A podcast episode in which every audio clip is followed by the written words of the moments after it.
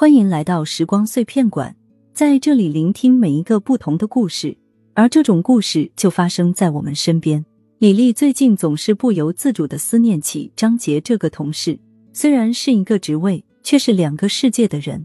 张杰沉稳内敛，工作认真专注，他会用无比温柔的语气，耐心的解答李丽的各种问题。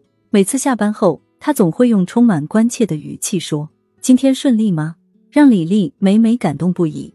偶尔，张杰会提起自己的家庭，他语气里充满对妻子和女儿的爱意。听着张杰如此轻快的谈论家人，李丽不禁充满了对他和他完美幸福家庭的羡慕之情。某个周末，张杰用比平时还要温柔的语气邀请李丽：“我女儿生日，你愿意加入我们的庆祝晚餐吗？”内心油然而生无比欣喜和感激。那次晚餐美好纯净，张杰的女儿那么可爱。而他的妻子也那么亲切，但李丽突然醒悟，他已经深深的心动她了。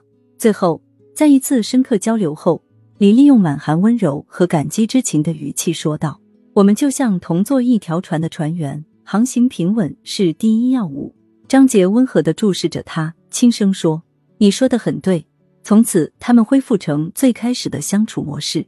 李丽学会用平和的心情欣赏张杰。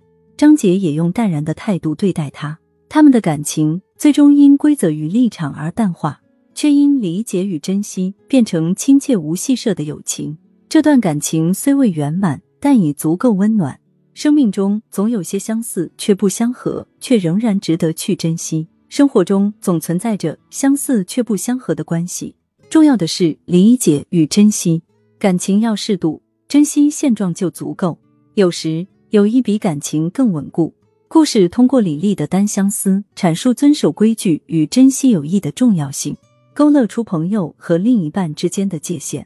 让我们珍惜生命中所有美好的关系，不求完美，只求心灵安宁。